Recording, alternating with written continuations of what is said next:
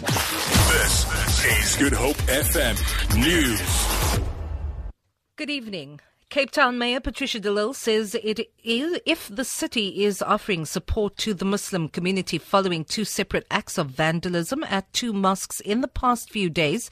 Over the weekend, a pig's body parts were found at the door of a mosque in Simonstown after early morning prayers. Last night, another mosque was reportedly smeared with blood and scriptures were damaged. De Lille spokesperson Perrine Leakus. The City of Cape Town has made contact and is cooperating with those who must have been affected by attacks to see how we can be of any assistance. A representative from the city will be attending one of the public meetings that is taking place this evening, and we are very proud of the interfaith community in Cape Town who are standing in solidarity with those of the Muslim faith during this time. ANC veterans say the ruling party should focus on the quality of their leadership and serving the people. The veterans hosted a media conference in Johannesburg today following President Jacob Zuma's January 8 statement at a Soweto rally. The ANC yesterday labelled as premature and divisive the Women's League's endorsement of Nkosazana Dlamini Zuma as the party's presidential candidate. COSATU earlier endorsed Deputy President Cyril Ramaphosa to take over the reins.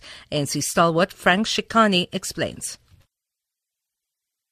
It's not about who becomes the leader, but it's the quality of the leadership, the orientation of the leadership, the fact that leaders should be about the people.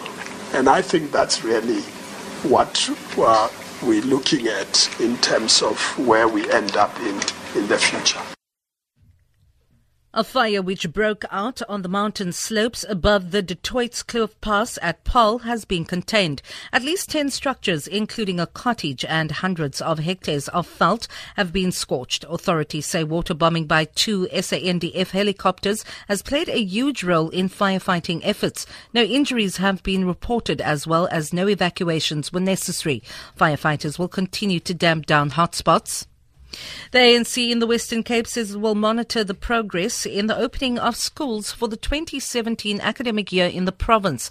The party says it will visit schools and assess readiness. ANC Chief Whip in the provincial legislature, Pierre Uys, says they will check on placements, learning materials, and state of infrastructure.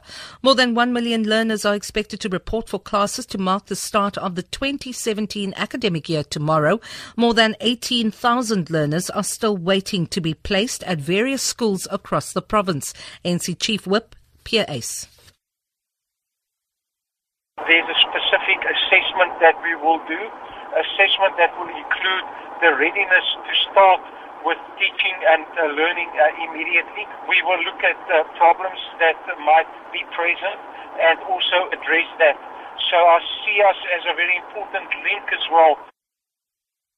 On the currencies market, the rand is trading at 13 rand 67 to the US dollar, 16 rand 63 to pound sterling, and 14 rand 45 to the euro. Gold is trading at $1,183 an ounce. The price of Brent crude oil is at $55, 1 cent a barrel. For Good Hope FM News, I'm Vanya Klucher-Collison.